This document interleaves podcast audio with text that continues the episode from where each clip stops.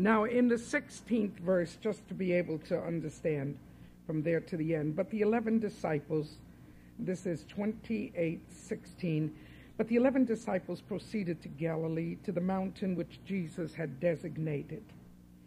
And when they saw him, they worshiped him, but some were doubtful. And Jesus came up and spoke to them, saying, All authority has been given to me in heaven and on earth.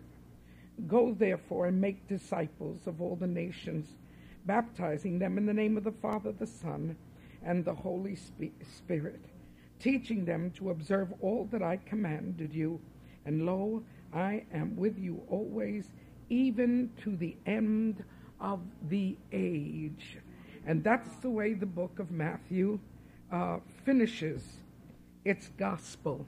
That is his conclusion. The choir sang for us a beautiful number, We Believe. And the emphasis, and that's why I chose that scripture, it's Jesus using and telling us and letting us know that it's the Father, the Son, and the Holy Spirit, and that's where the blessing comes, and that's where the knowledge of the Holy Trinity is so clearly given to us through the Master. No, I'm not going to explain the Trinity to you today because the Trinity is not is not something you can explain. The Holy Trinity is a revelation. It comes from the Spirit of God. It's something that you study and you read, and then one day it will sit very well with you. It will come in in the power of just a seed of faith, and you won't have any more problems with it. We've got a million ways of trying to explain it the egg with the shell and the yolk and the yellow, the apple with the uh, seeds and the, and the inside and the, the skin, and, and we go on. And, and we even do it with water and vapor and, and, and uh, whatever. But uh, believe me, God does not need our human explanations. If you just look to the heavens, you will see him.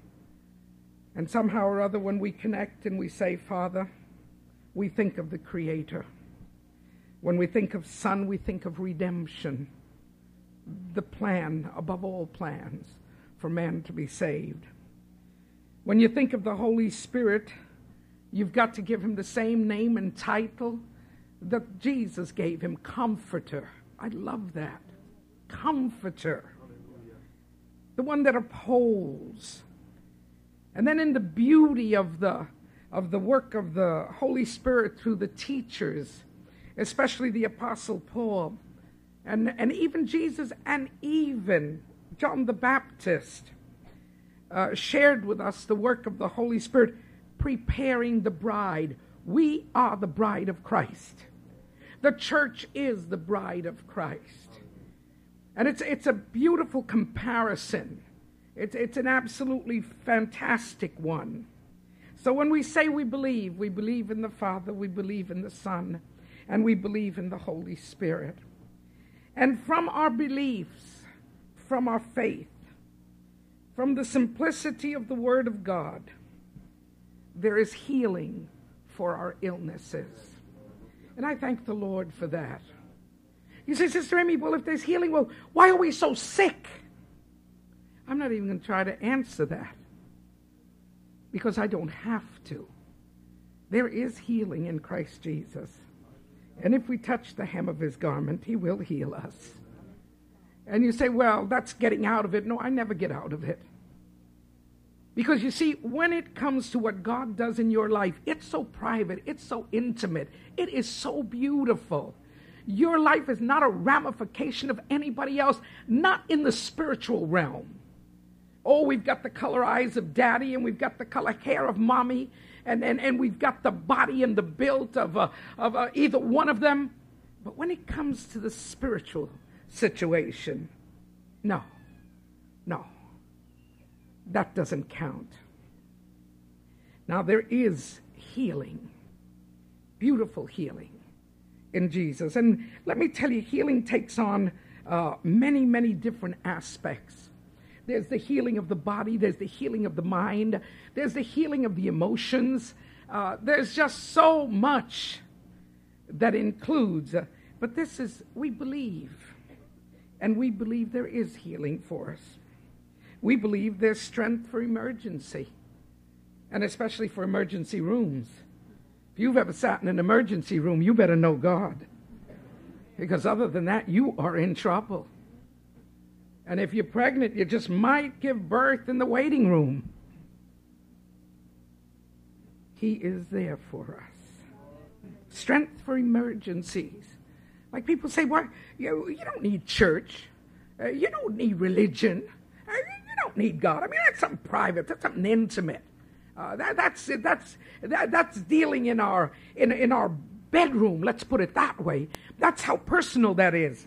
Hey, but whatever you have of God will show forth in your daily life. Whatever you have of God will show forth as you're being tested by the very strains of existence. There is a strain in living today. You better believe there is. Now, God's promised to give us strength. I say we believe, and I'm just talking about the derivatives of our faith, things that will happen to us if we do have faith. The scripture tells us that if you, you talk about healing, we would never be through with all the miracles of Jesus. Uh, uh, how his hand was extended, how his word went forth, uh, uh, how he healed them.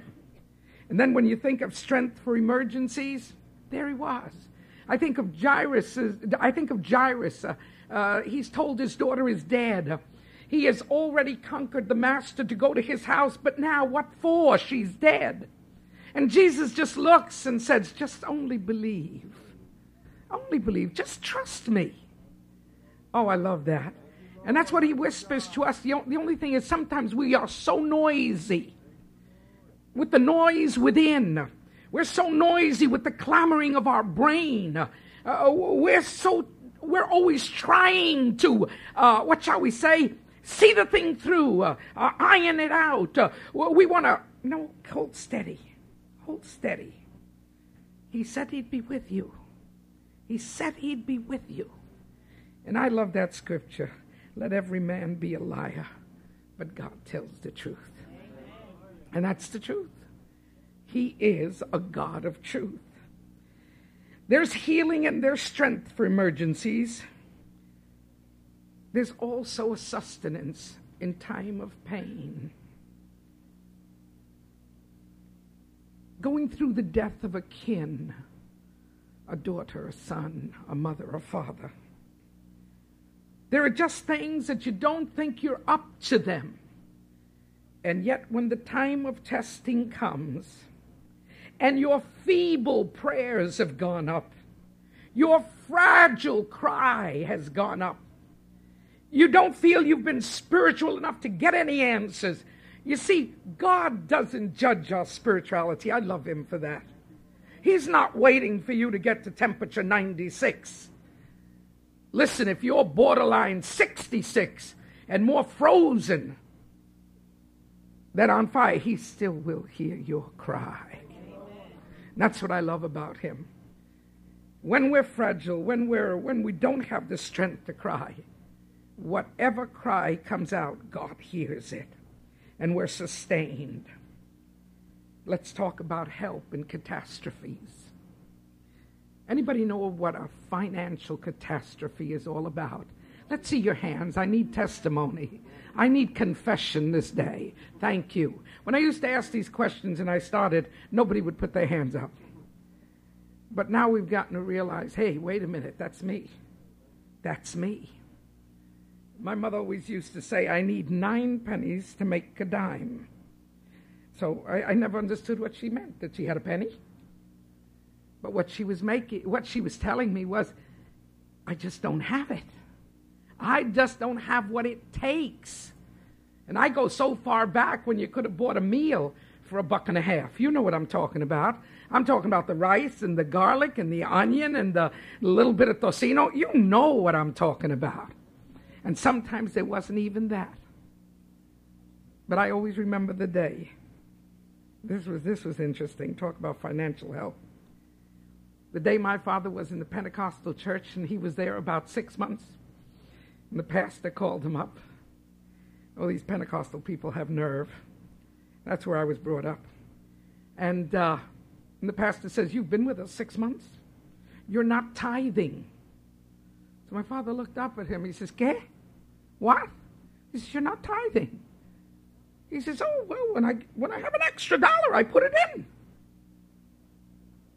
Oh, he says, Oh, no, God doesn't take extras. God has a specific amount. My father looked up. And he sat down with a lot of patience and a lot of love and explained tithing to my father that when you get paid, you take out 10% that belongs to God.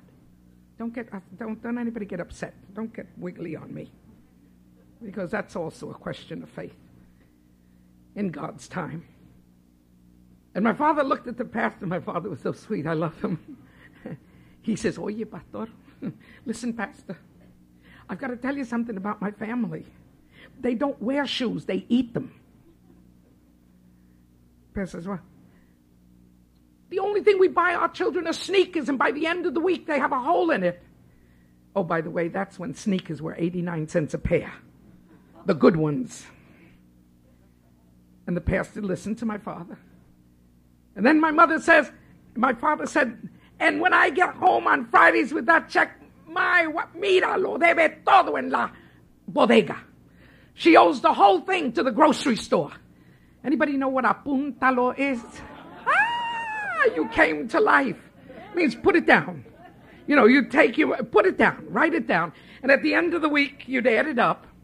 And your book was supposed to match the grocery man's book. It didn't always match, but anyway. So he's telling the pastor all of this, and the pastor says, "Oh, okay, okay, you, you almost want to collect an offering for Mr. Garcia." And then the pastor said the following. He says, "Look, Rafael, my daddy's name." He says, let's make a deal. From next week on, you pay your tithes. You just pay them. And at the end of a month or two, whatever you want,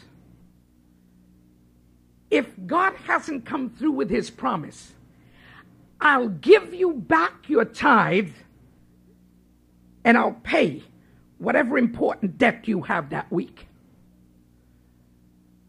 My father chuckled. It was Manuel Lopez. My father chuckled. Said, Wow, he's got a losing bargain.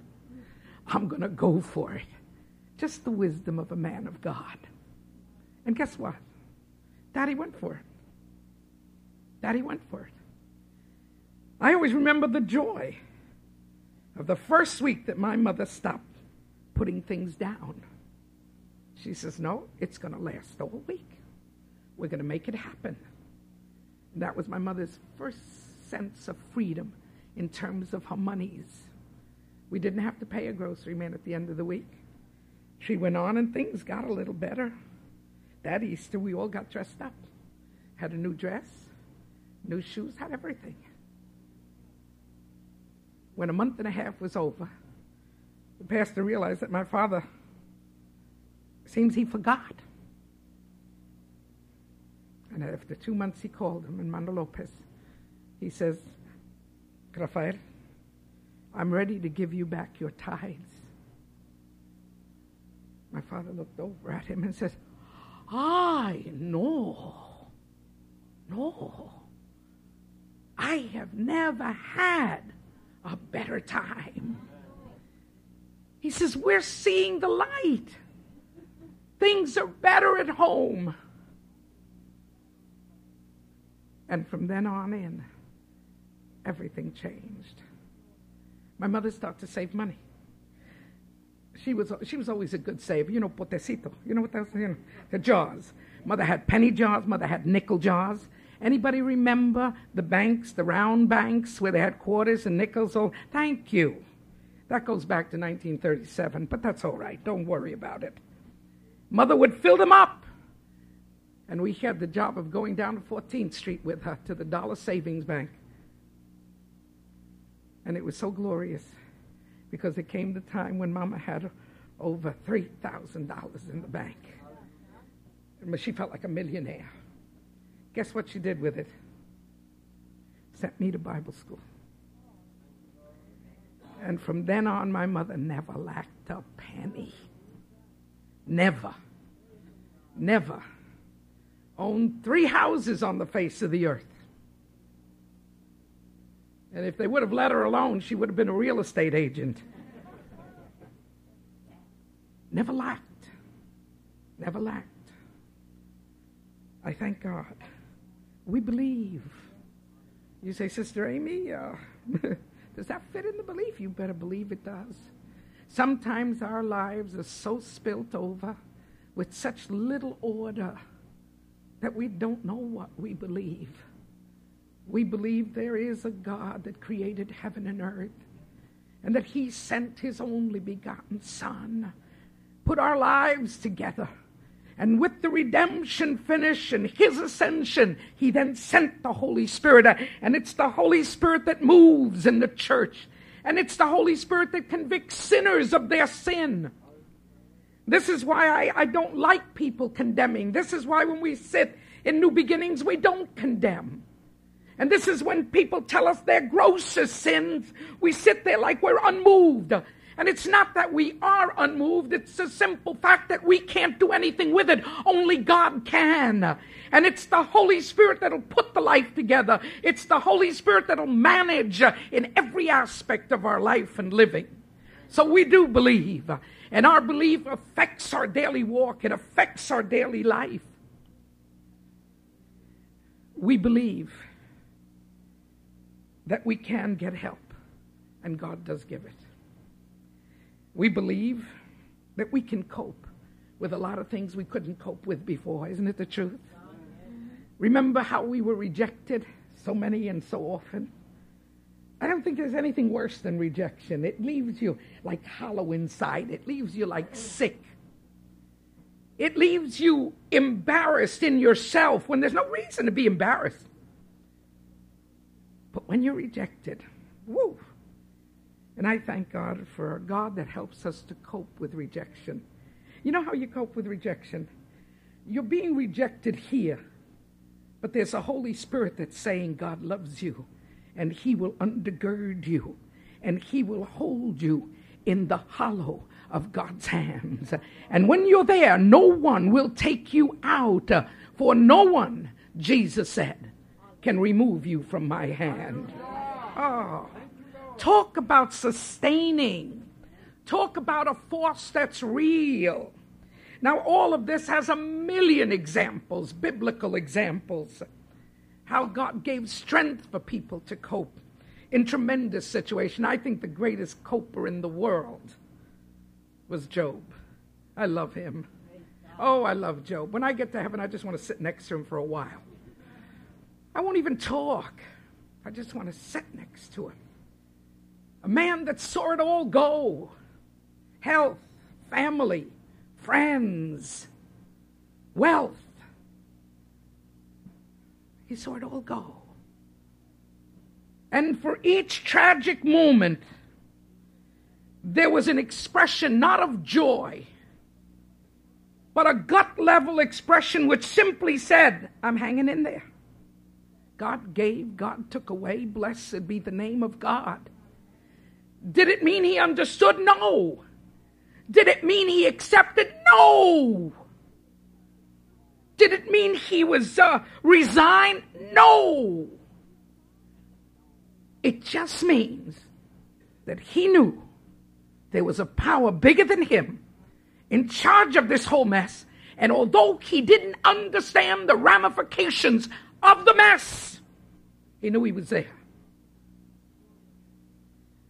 When his children are taken from him in a whirlwind, a house crashes in on them and they all die. Though you slay me, yet will I trust you. Ooh, that's a heavy. For me, it's a heavy. For me, it's a heavy. Though you slay me, everyone else is gone. And then the sweet wife by your side curse God and drop dead. That's a sweet wife. But even, even, even she was involved in God's blessings.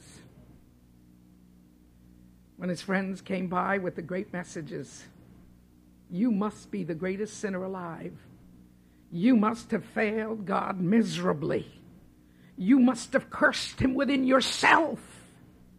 You must have, you must have, you must have, you must have. You know why? Because we're specialists in judging. Oh, I'm, we, we get prizes. I think I'm a lieutenant colonel. No, no, no. I may be a five star general. Because we, we, we, it's so easy. We hear of a tragedy and right away, you, do you realize that the mental mind always reaches out, not for compassion for what has happened, but who is to blame? We, we, we immediately must lash out at the blame.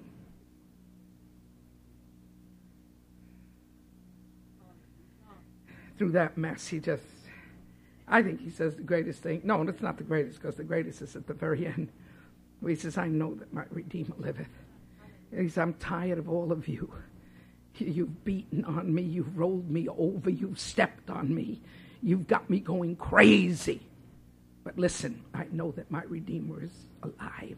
And when this whole mess is over, I will see him. Oh. That is, that's the essence of we believe. we believe in the Father. We believe in the Son. We believe in the Holy Spirit. And let me tell you something else it's God that through our faith and our belief gives us patience in times of rejection and failure, and also gives us acceptance of the things we go through. It's wonderful to come to the conclusion that we just don't know it all. That's a marvelous conclusion. We don't know it all. We don't know what God has planned for the future. We don't know why we're going through this. Many a time I've preached on Peter's uh, receiving the knowledge from Jesus that Satan has asked for him. And then we say, and, and, and uh, Jesus prayed for him you kind of understand, well, if Jesus prayed for him, nothing's going to happen to him. Oh, no, no, no, no, no. It all happened. He went whoosh, straight into the hole. Well, you heard the fight he had with Jesus. When everybody leaves you, I won't leave you. And if you go to jail, I'm going with you. So forget it. And Jesus says, Cool it, Peter. Today, today, not tomorrow, not next week, today, you'll have denied me three times. How well God knew. How well God knew. Hallelujah. But you know something? He said, when you come back from this, sustain, help, vitalize, bless the sheep, which, which is the greatest truth in the world. Uh, we go through things because it has to do with our human failure. But at the end of our rope, comes a power that we've never known before.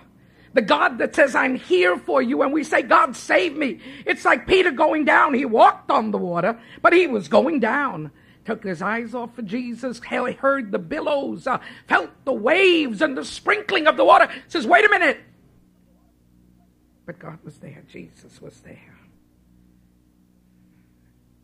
The Lord has promised in every way to help us. He'll give us a determination to overcome, even in the midst of our weaknesses. You know, sometimes we find people that want to stop smoking. I'm going to say something terrible, but that's okay. I say a lot of terrible things. I've never been a condemning preacher in terms of whatever you do. I, I was I just didn't have that type of leadership and pastors. And I didn't know how to tell people they shouldn't smoke, other than the fact that it was a vice. Do you understand what I mean? I had a lot of problems with that. You see, when you grow up 1929 up, there was an imagery that we grew up with. If you ever saw a movie, if you ever opened a magazine, and the imagery was a glass of wine and a cigarette.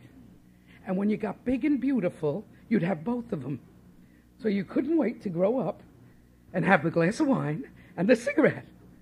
So people were grown up and they were smoking cigarettes, and I thought they got halfway there. talk imagery. But you know, when they started to declare that it burns your lungs out and that it causes cancer, wow, didn't the imagery fall apart for me? They're killing themselves. They're killing themselves. And that's why the message that we give should not be one of condemnation. It should simply be one of, hey, God wants you well. And if you trust Him, He'll help you. Oh, folks, I thank God tonight, today. I thank Him for His goodness. I thank Him for His mercy. I thank Him for the reality of what believing does for us. It's not a matter of church. It's not a matter of tradition. It's not a matter of music. It's not a matter of candles. Don't anybody throw away your program. It's like a little poison pen letter that I've written to you. Because my heart's in that. I don't like anything to substitute the word. I don't like anything to substitute God's truth. I don't want anything to substitute our relationship with the Lord Jesus Christ. I don't think church should be a happy hour. Now, don't get me wrong. The joy of the Lord is our strength. I know that. But when we come in, we come in with so many problems. We come in with so many sorrows. We come in with so many needs. Uh, when we come through that door, we're saying, God, see me through this. And it may be a joyous chorus that sees you through it. It may be a moment of grace and glory that explodes upon us. But he said he'd be here. And that's what believing is all about determination to overcome, determination to tell people they can, and give people hope. Hope in their time of sorrow. Oh, I want, I want to be someone that gives hope. We had a precious visitor from the Catholic Church with us yesterday in uh, our ladies' fellowship. And I watched her through the prayer time. Her eyes were open and staring at those that were praying. But I could see such a look of hunger and such a, such a tenderness, such a beauty. I, I could see somebody looking not to knock or not to judge, but to drink, to be a part of. When it was all over, I went over to her and we greeted each other. And she says, Oh, you have no idea how God has blessed me. And she went on to tell me that some of the services in her church, some of the charismatic services, some of the prayer services, some of the healing services, and we just sat there and rejoiced uh, because what she was talking about is what we experience. Uh, no borders, no boundaries, no fences, uh, no walls. It's the Spirit of God moving in this world and how we welcome the movement of the Holy Spirit. Now, you say, Sister Amy, if we believe, we'll have healing, we'll have strength, we'll be sustained, God will help us to cope. We'll have patience and acceptance and determination. We'll have hope. All of this, yes. And let me tell you something else. We'll have strength against Satan's attacks. Satan has one little pastime, and it's accusing you and me in the presence of God. That's his pastime. That's one of the things I don't understand. That's one of the things I say, God, why don't you just throw him out? He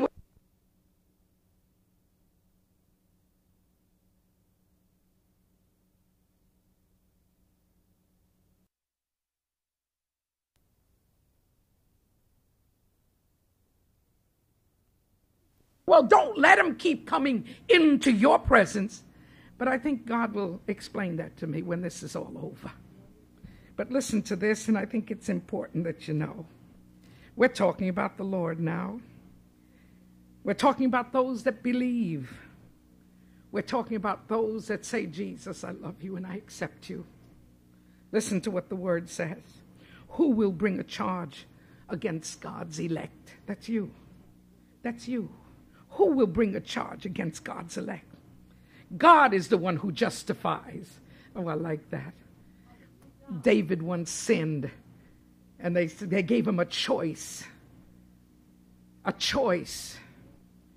We can have the land filled with locusts. We can bring disease on the people, or we could leave it up to God. Take your choice. And David says, Hey, hold it. I'm going to God because down here there's no mercy. I'll take my chances with God. And he did. And you know how God used this man in the midst of his weakness. Who is, who is, who is the one who condemns Jesus Christ? Is he who died? Yes. Rather, who was raised, who is at the right hand of God, who also intercedes for us. Who? Now, this is a big question. Listen to it. Who shall separate us from the love of Christ? Shall tribulation or distress or persecution or famine or nakedness or peril or sword?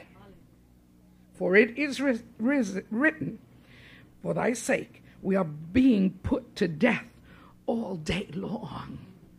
This is why we believe. No matter how bad life gets, we're moving on. But in all the, it says, For it is written, For thy sake we're being put to death all day long. We're considered as sheep to be slaughtered. But in all these things, we overwhelmingly conquer through him who loved us. We are more than conquerors. No matter how down a Christian is, no matter how beaten a Christian is, no matter how a Christian struggles, he's more than conqueror in Christ Jesus. For I am convinced, join me with Paul, for I'm convinced that neither death nor life, nor angels, nor principalities, uh, nor things present, nor things to come, uh, nor powers, uh, nor height, nor depth, nor any other created thing shall be able to separate us from the love of God which is in Christ Jesus uh, our Lord. Hallelujah! Hallelujah! Oh, yes. We believe we stand firm and we know in whom we have believed and am persuaded that he is able to keep that which we've committed unto him against that day. Do you believe it? Oh, folks, uh, we've got to be the believers. We've got to be the people that tell everyone around us, I believe. I believe. Uh, don't be cruel. Don't be unkind. Uh, uh, uh don't don't try to uh, to what shall we say hurt people. Don't do that. That the love of God that pours from your heart be so sweet. That the presence of the Lord manifest a transformation in your lives. That people look at you and say, "Hey, you're not the same. What's happening?" and you're there. No, don't give them a sermon because they'll never ask you again. Just tell them that God's been good to you, that He's dealt with your pain, that He's dealt with your sorrow, that He's dealt with your inabilities, that He's dealt with your guilt, that He's dealt with, uh, hey, a lot of past things, a lot of garbage that was buried. God's taken care of it. The Holy Spirit's in my heart and in my life. Can you trust God to do that? Let's pray.